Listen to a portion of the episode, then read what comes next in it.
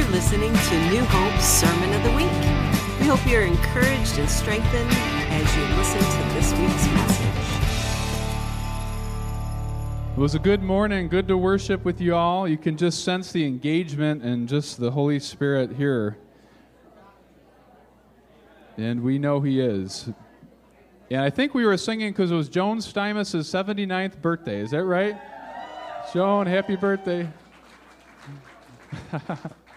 Yay. And it's going to be a beautiful day for your birthday, too, outside. That is so cool. I just love that song that Mary ended with Holy, Holy Lord of all. That is such a good one. Holy, Holy Lord of all. Holy, Holy Lord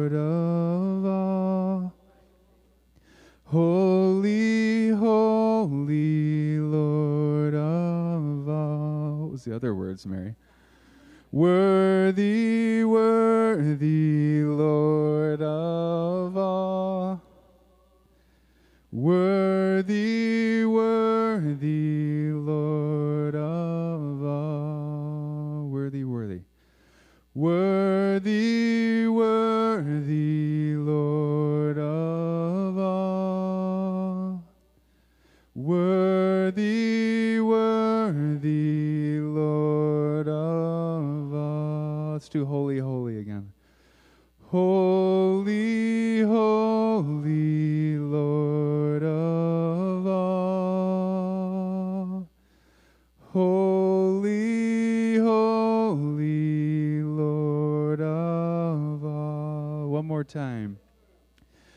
Holy, holy Lord of all. Holy, holy Lord of all. Thank you, Lord. Bless you, God. Thank you, God. Lord, you are holy, you are worthy, you are awesome. Thank you, God. Bless you, Lord. Lord, we honor you in this place. We honor you in our hearts, with our lives. Thank you, God. Just be glorified this morning. Thank you for the fellowship even this morning. And uh, Lord, every aspect of our lives brings you glory. And uh, every part of what we do, even here and beyond, is important to you. So thank you, Lord. Thank you, God. It's good to worship with you all. Uh, you know, I was thinking when uh, Cheryl, I appreciate really those who preach and those who prophesy and those who s- even minister up here, but I appreciate at least as much, if not more, those who have a real heart for community and those who want to develop community, you know, like Cheryl and you know, even all that we do and the, you know, out there is like to me, you know, if you don't have that, you really don't have a lot, you know. It's all, you know, the common unity, community, right? So it's like I so appreciate that. You know, it's not just a little thing we sneak in during the service. So we really try to be deliberate about even talking with one another on a Sunday, not just coming here and running out, but connecting with people and talking. And I heard last week Pastor Tim gave a really good word on community. Anyone here for that? No, you weren't. Okay. Two weeks ago. Two weeks ago. Yeah, time flies. Um, that is so cool. And I saw an article this week. It just made me think of it, and I was going to read it. Um, this is uh, this would be like what not to do. Okay, so it's. Uh, I saw an article titled "Small Group Meets but Fails to Notice Each Other." I thought, boy, that's really odd. It seems almost impossible, but. Uh, so this was it. From Anaheim Hills, a small group from Life Baptist Church met during the week, but members have no memory of seeing each other because they are staring at their smartphones the entire time. I thought everyone else was keeping up with the discussion, says one woman who successfully, quote, liked 55 posts and finished two games of Words with Friends during the 90 minute gathering. I guess no one was. Uh, members were so engrossed in texting, posting, and tweeting that it did not occur to them that nobody was talking, let alone even leading the meeting. Silence descended on the room as members sat tapping screens, occasionally giggling and typing messages. I went into the kitchen at one point to get snacks, and it did seem awfully quiet, says one man. Everyone had their heads down. I, I just thought we were praying. One man had bought a new app and was eager to try it out. I was tearing it up on Tiny Wings, and I thought everyone would understand, he says. I remember walking into a door, but I'm not sure what building it was. Maybe small, small group or Bed Bath and Beyond. I, I just don't even have a visual for it anymore. Some people even texted and messaged each other while in the same room. I was having a great conversation with Karen on Facebook and didn't notice that she was sitting three feet away from me, says one woman. She messaged me, Oh, I'm in small group. And I messaged her back, Really? Me too. Only later did members even confirm that a meeting had taken place by piecing together tweets and texts and Facebook posts. It says on Facebook that I checked in at their house, so I must have been there, says one woman. Facebook doesn't lie. Others looked at their timelines and Twitter feeds and saw posts like heading to small group and picking up chips and salsa at around the same time but none have any memory of what happened after that. I think I ate a plate of something, but I was pretty engrossed in Fruit Ninja, so I really didn't notice, says one man. It may have been brownie bites. one woman and her husband arrived home afterwards, sat in their garage, and looked at each other and said, Did we just go to small group? It was a little eerie, says the wife. The only thing I can recall is seeing my iPhone screen. Which, by the way, have you checked out this app? members group texted each other afterwards and pledged to actually look at each other the next time they meet. We kind of felt bad, says one man. I told them, next time, if I forget to pay attention, just FaceTime me. it just made me laugh. It kind of, it kind of exaggerate, but you know, we really do have to be deliberate to like talk with each other. And you know, when you're having a conversation with someone and they're like checking something on whatever, it's like it's you know, we just don't want to forget. We are real people. You know, and I love like it's fun being part of groups on Facebook and all this stuff and but we do have to meet and enjoy each other and connect hearts. It's pretty hard to do that electronically, you know. We can think we do, but it doesn't really work. Um, so I just thought that was funny. Um, so I just want to share some thoughts this morning. I, I kind of like the summertime. You know, it's not like we need a heavy message to go. You know, it's like let's just enjoy each other, enjoy the presence of God, enjoy one another. Uh, but I do have some thoughts I want to just share today on what I would call living from a place of abundance. Um, so I think I think you'll enjoy it. I think you'll it'll encourage you. Um, and what I love is, I mean, to be honest, you know, church is a wonderful place for community. I can hear great teachings just about anywhere. I mean, there is a, an amazing amount of great teachings out there today, just podcast or whatever. So if this was the only place we got it, you know, I'd be really surprised. Um, but as much as I love good teaching and stuff, nobody, I've never heard one message really that changed the entire course of my life. I met, I may have had some that I encountered God stronger, but I think it was all of those messages together and our response to them over time that start to kind of renew the mind. You know, it doesn't just happen in one thing. You know, we get saved, we get the mind of Christ that is now capable of, you know, all that God has. And it's our job to just kind of respond to the Lord. And that's how the renewing of the mind happens over time. So, all that said, is I love every message that comes out of this place, and I think everybody has a piece of it, and it's not any one more important than the other. However, let's talk about this enough preaching on that. Uh, living from a place of abundance. I think, honestly, the culture of scarcity, what I would call a culture of scarcity, anyone ever been in what they would consider a culture of scarcity? I mean, you know, I, you can have it in a workplace, you can have it in education system, uh, it can be in, within church communities, just a culture of scarcity. And what I have found, it's based on the belief of not having enough or not being enough. Those you can really track it down to the roots, not having enough or not being enough. Um, scarcity, or what I would also call poverty thinking, has pretty paralyzing effects on believers. And I think it's disastrous when it comes into work or education or businesses, communities. I think it's awful, creates an awful culture. I've been part of it. Uh, scarcity perpetuates this insatiable need to be right, to be popular, to be famous, to be notable, and it instills in the culture a very unhealthy dependence on guaranteed successful outcomes. Um, none of those things are bad, but a dependence on them, you know, breeds what I would call a culture of scarcity. people don't want to share what they know. They don't want to share with other people. They hold on to things in this mythical way of thinking that that makes them a step ahead or better. So all of that, why so which is why creativity, innovation and learning at work and schools have been replaced by predictability, safety, you know, what are defenses against vulnerability. Um, I, I, read an interesting book this summer. I'm going to share a little point, a few points from, called "Daring Greatly." It was by Brené Brown.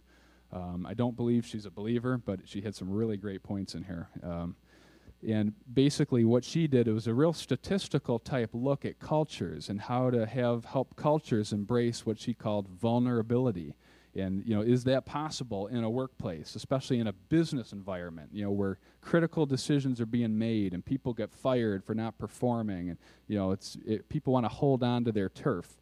So I thought it was interesting. A couple points she found that I think were really unique. The constant pursuit of what she would call enough ties self worth to achievement and it provokes people to endlessly compare themselves to others and to judge themselves too harshly. How many has judged people, judged ourselves too harshly? I mean, me, you know, some with perfectionist tendencies. We could write a book on this one. Brené Brown found that the need to attain, to have more, and to do more, along with the subsequent feeling of being, quote, less than, leads to perceptions of worthlessness and inadequacy which leads to shame. You know, when we feel worthless and inadequate, you know, the enemy loves to get in there and bring feelings of shame that you have to fight off. And some of us, it, it's hard sometimes to identify that. But when shame dominates, then vulnerability has to be avoided at all costs. Does that make sense? So when, when there's shame and a culture that has fostered individual shame on people, there is no freedom to be vulnerable. There's no freedom to be real. There's no freedom to be creative, or it greatly reduces the ability to be creative or innovative, even. So, the more self worth, she calls it self worth, I would call it more of a better understanding of our identity in Christ. So, the better understanding our identity is, the less shame that we deal with, right? I mean, isn't that kind of obvious? A lot of the messages here have been about identity and I think Dick and Chris did the teaching on identity, and I mean we've had some just wonderful stuff. And I would say that for a lot of us, that's probably we're probably a work in progress there, right? Is really getting a real proper understanding of our sonship in the kingdom, being a son and a daughter of the King. And it is, I think, it is a process. But destroying the myth that accomplishment and approval are measures of a person's worthiness is the essence of what she would call shame resilience. So when self worth isn't on the line, courage and risk taking emerge, making room for creativity and innovation. Okay? So when it isn't about us feeling the need to attain, to have to do more, to be, to measure up, um, you know, you're actually more free to have courage to take risks and to do stuff for the kingdom, because um, it's not based on our needing to attain something in order to validate our identity. Um, and I think, I mean, we desperately need creativity and we need the freedom for innovation in our daily personal lives. I mean, how are you supposed to take the seven mountains, you know, without freedom or without creativity, without being innovative and having new ideas and having cultures that embrace freedom and creativity and risk taking? Um, you know, that's, I just, I love the whole, I really appreciate those who have taken great risks. Um, and I think it's worth studying just to learn about them and to understand. I love this quote. This was by Theodore Roosevelt in 1910 out of the, I think he published it in the Citizen and Citizenship in a Republic. But this is just really cool. He says that the credit belongs to the man who is actually in the arena, whose face is marred by dust and sweat and blood, who strives valiantly, but who errs, who comes short again and again, because there is no effort without error and shortcoming but who does actually strive to do the deeds, who knows great enthusiasms, the great devotions, who spends himself in a worthy cause, who at the best knows in the end the triumph of high achievement, and who at the worst, if he fails, at least he fails while daring greatly. Like, isn't that cool? It's like I love that attitude, you know, not just as a president. You know, it's kind of nice to have a president with an attitude like that, take some risks for once. Um, but I personally really like that. You know, I mean, that's something to embrace. Uh, but those who have a proper identity of themselves in the ki- kingdom tend to have an abundance mentality, while the roots of a poverty mentality can be, tra- I think, traced to a fundamental lack of understanding in, in our identity in Christ. You know, when we realize that we're sons and we're daughters, and that He's a good dad and He wants to bless His kids, and what son or daughter in the kingdom didn't have any authority, you know? I mean, you got a kingdom at, at your disposal and a dad who loves you you know, we've got to start believing that that's how, that's what it's like in the Spirit. I mean, that we have all authority because He has all authority and He loves us. It's really that simple. And it's so important that, you know, it seems so basic to say that, but to really believe it is something different.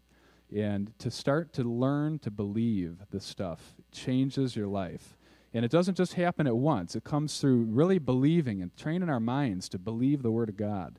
And, you know, it's those times where you start to recognize the enemy work and where you say, you know what, that is not in line with what God said about me. I don't care how true it seems in my natural eyes, it's I don't accept that, right? And it's learning to kind of align ourselves constantly with what heaven's assignment is over us. Um, so let's look at some uh, scriptures that just talk about abundance. And I think it speaks to our inheritance in Christ and all that we have available. Um, and I, I, don't remember where the scripture is, but I love the one that says, uh, So as a man thinks, so he is, or so is he.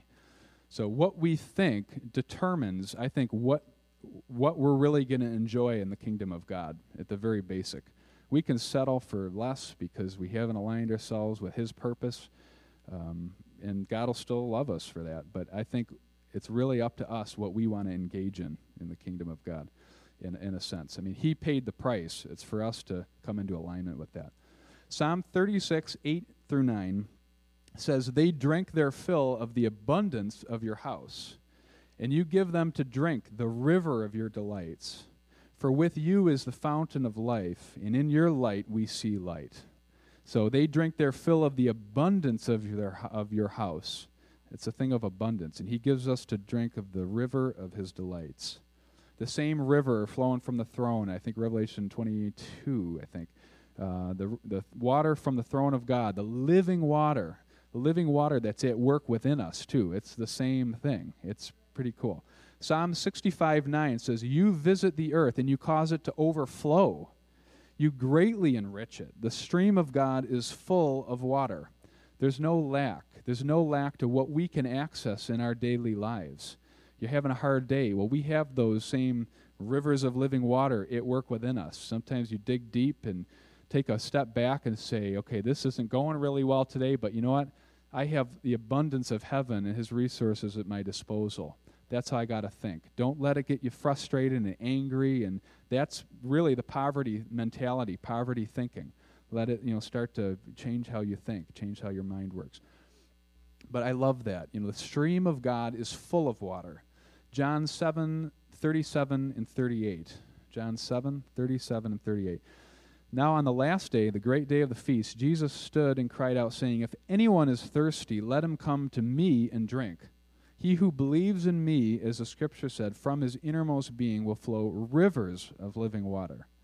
He who believes in me, it's important to believe. It wasn't just believed the one time, it was he who believes in him, that his finished work was enough, and that we have access to all of heaven's resources and to the kingdom of God. We need to have our minds renewed.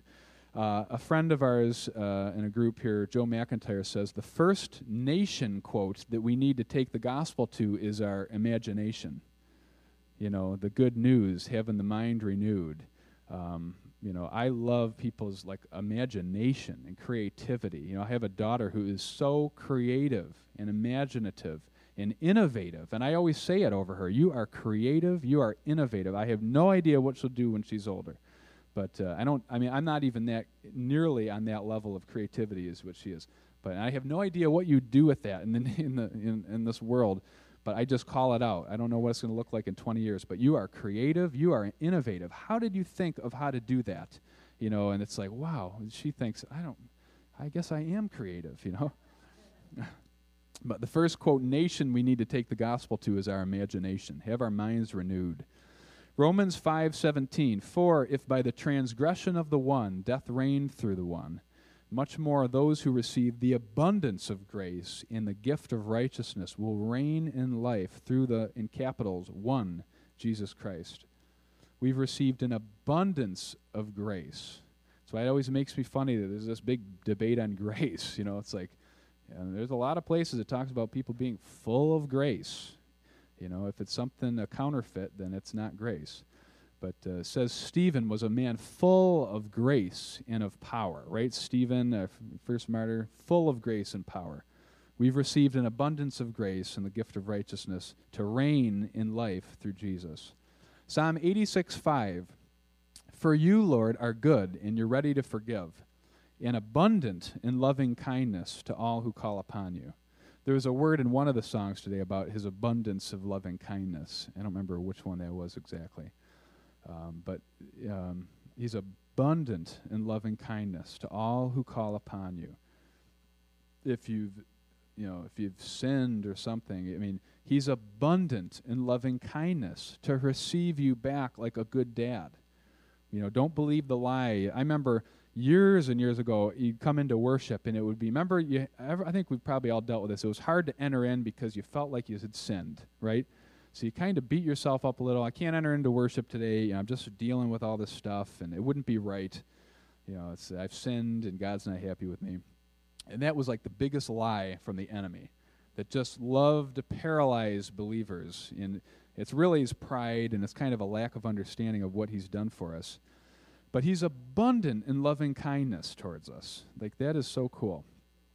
So, you know, he wants to be our rest you know, he wants to be the place, quote, that we go to to get filled up. He's our satisfaction.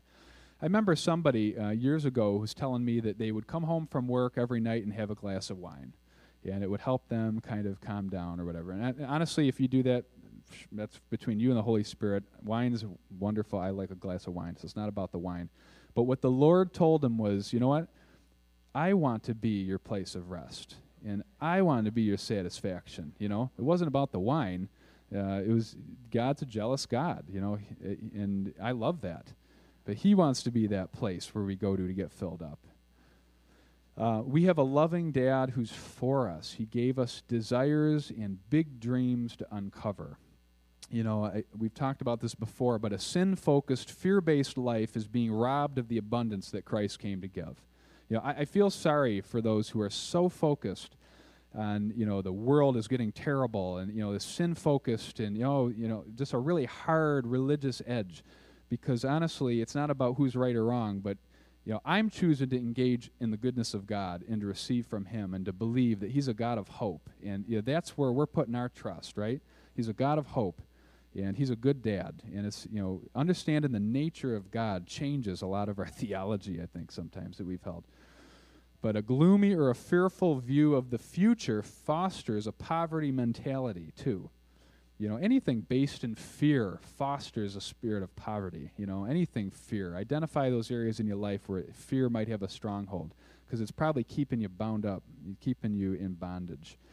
Uh, I, I, get a real kick out of some of the shows on TV about preppers, you know, doomsday preppers, and you know, we, have watched some of those. If anyone's seen them on History Channel or something, and uh, you know, I just think, you know, honestly, if they want to do that, that's cool. I think part of it's like kind of interesting, but to have a whole life focused on one potential event they think may happen, and th- you know, you talk about being robbed of a you know good future and an inheritance in Christ.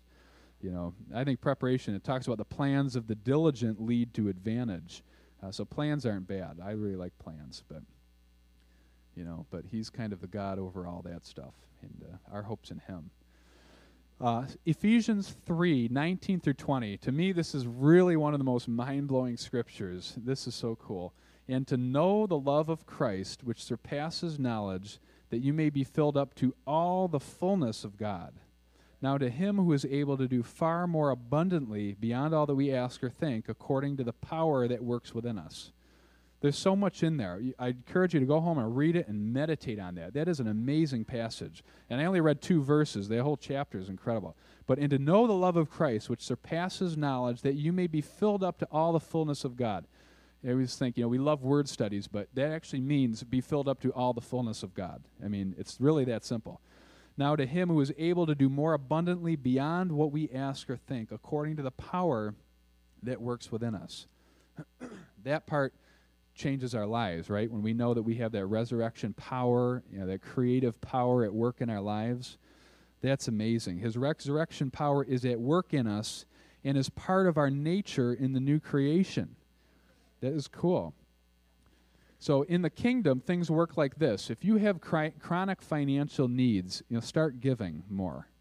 You know, if you um, if you don't have a lot of time and you're always running around, then start giving of it to other people. You start giving your time, and God multiplies that stuff. So that's how we got to think. You know, in the kingdom, it's if you have a need, start giving out of that need. You know, don't just give out of your place of abundance. Give out, get, give out of the need. Uh, you have bills to pay, you got needs, bless somebody else. Sow into their lives, even if you don't have much, and watch God, who's got all resources, sow into you.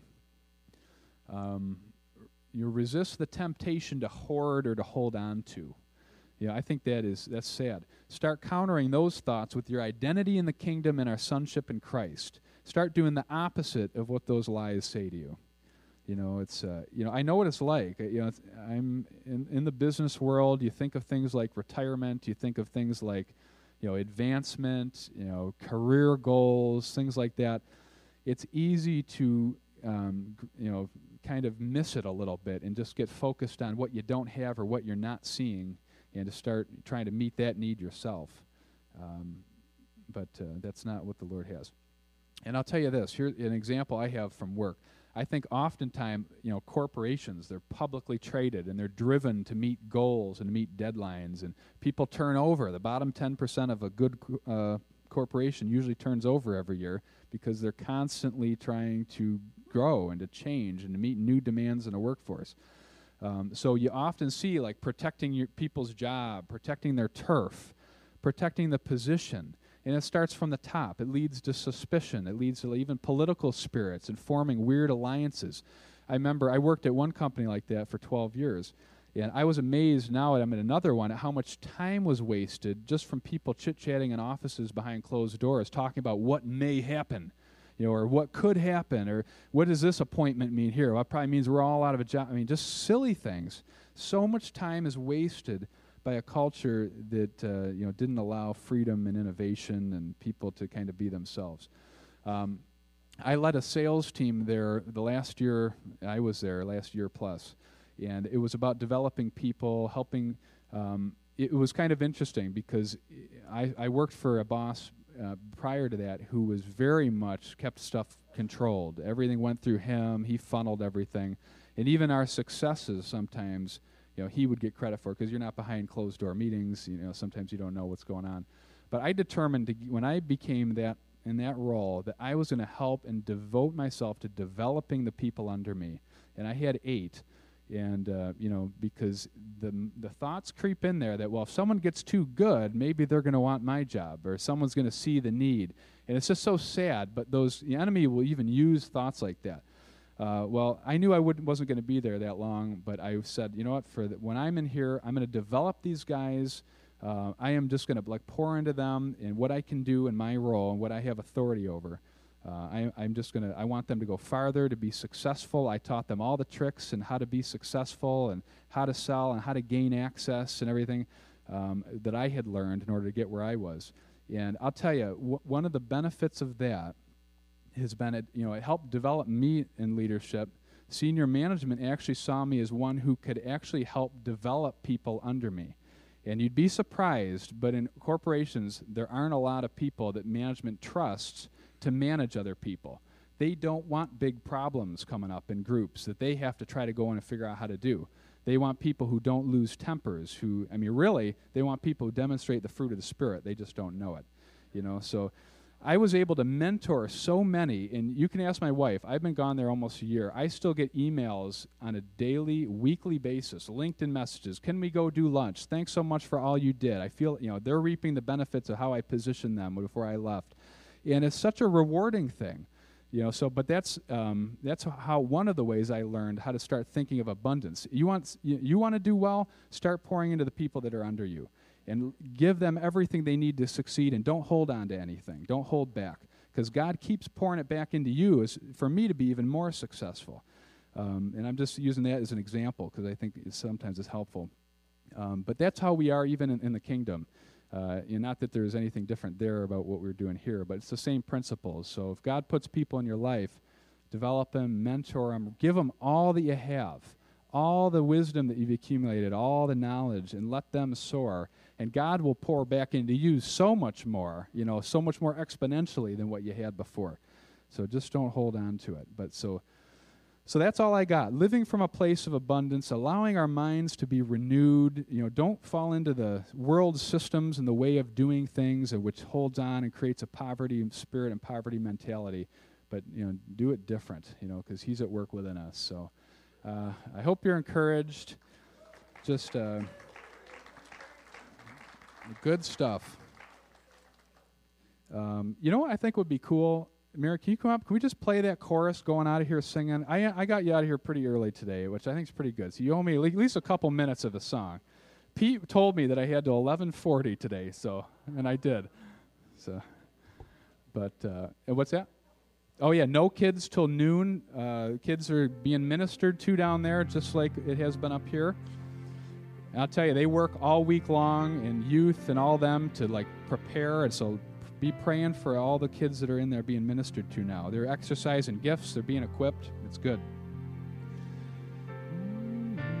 Thank you, Lord. Thank you, God, for the kingdom that we're a part of. Thank you for our sonship in the kingdom of God. Thank you that you've made us to think different than the world, to be peculiar, to do things different, to express your nature wherever we are.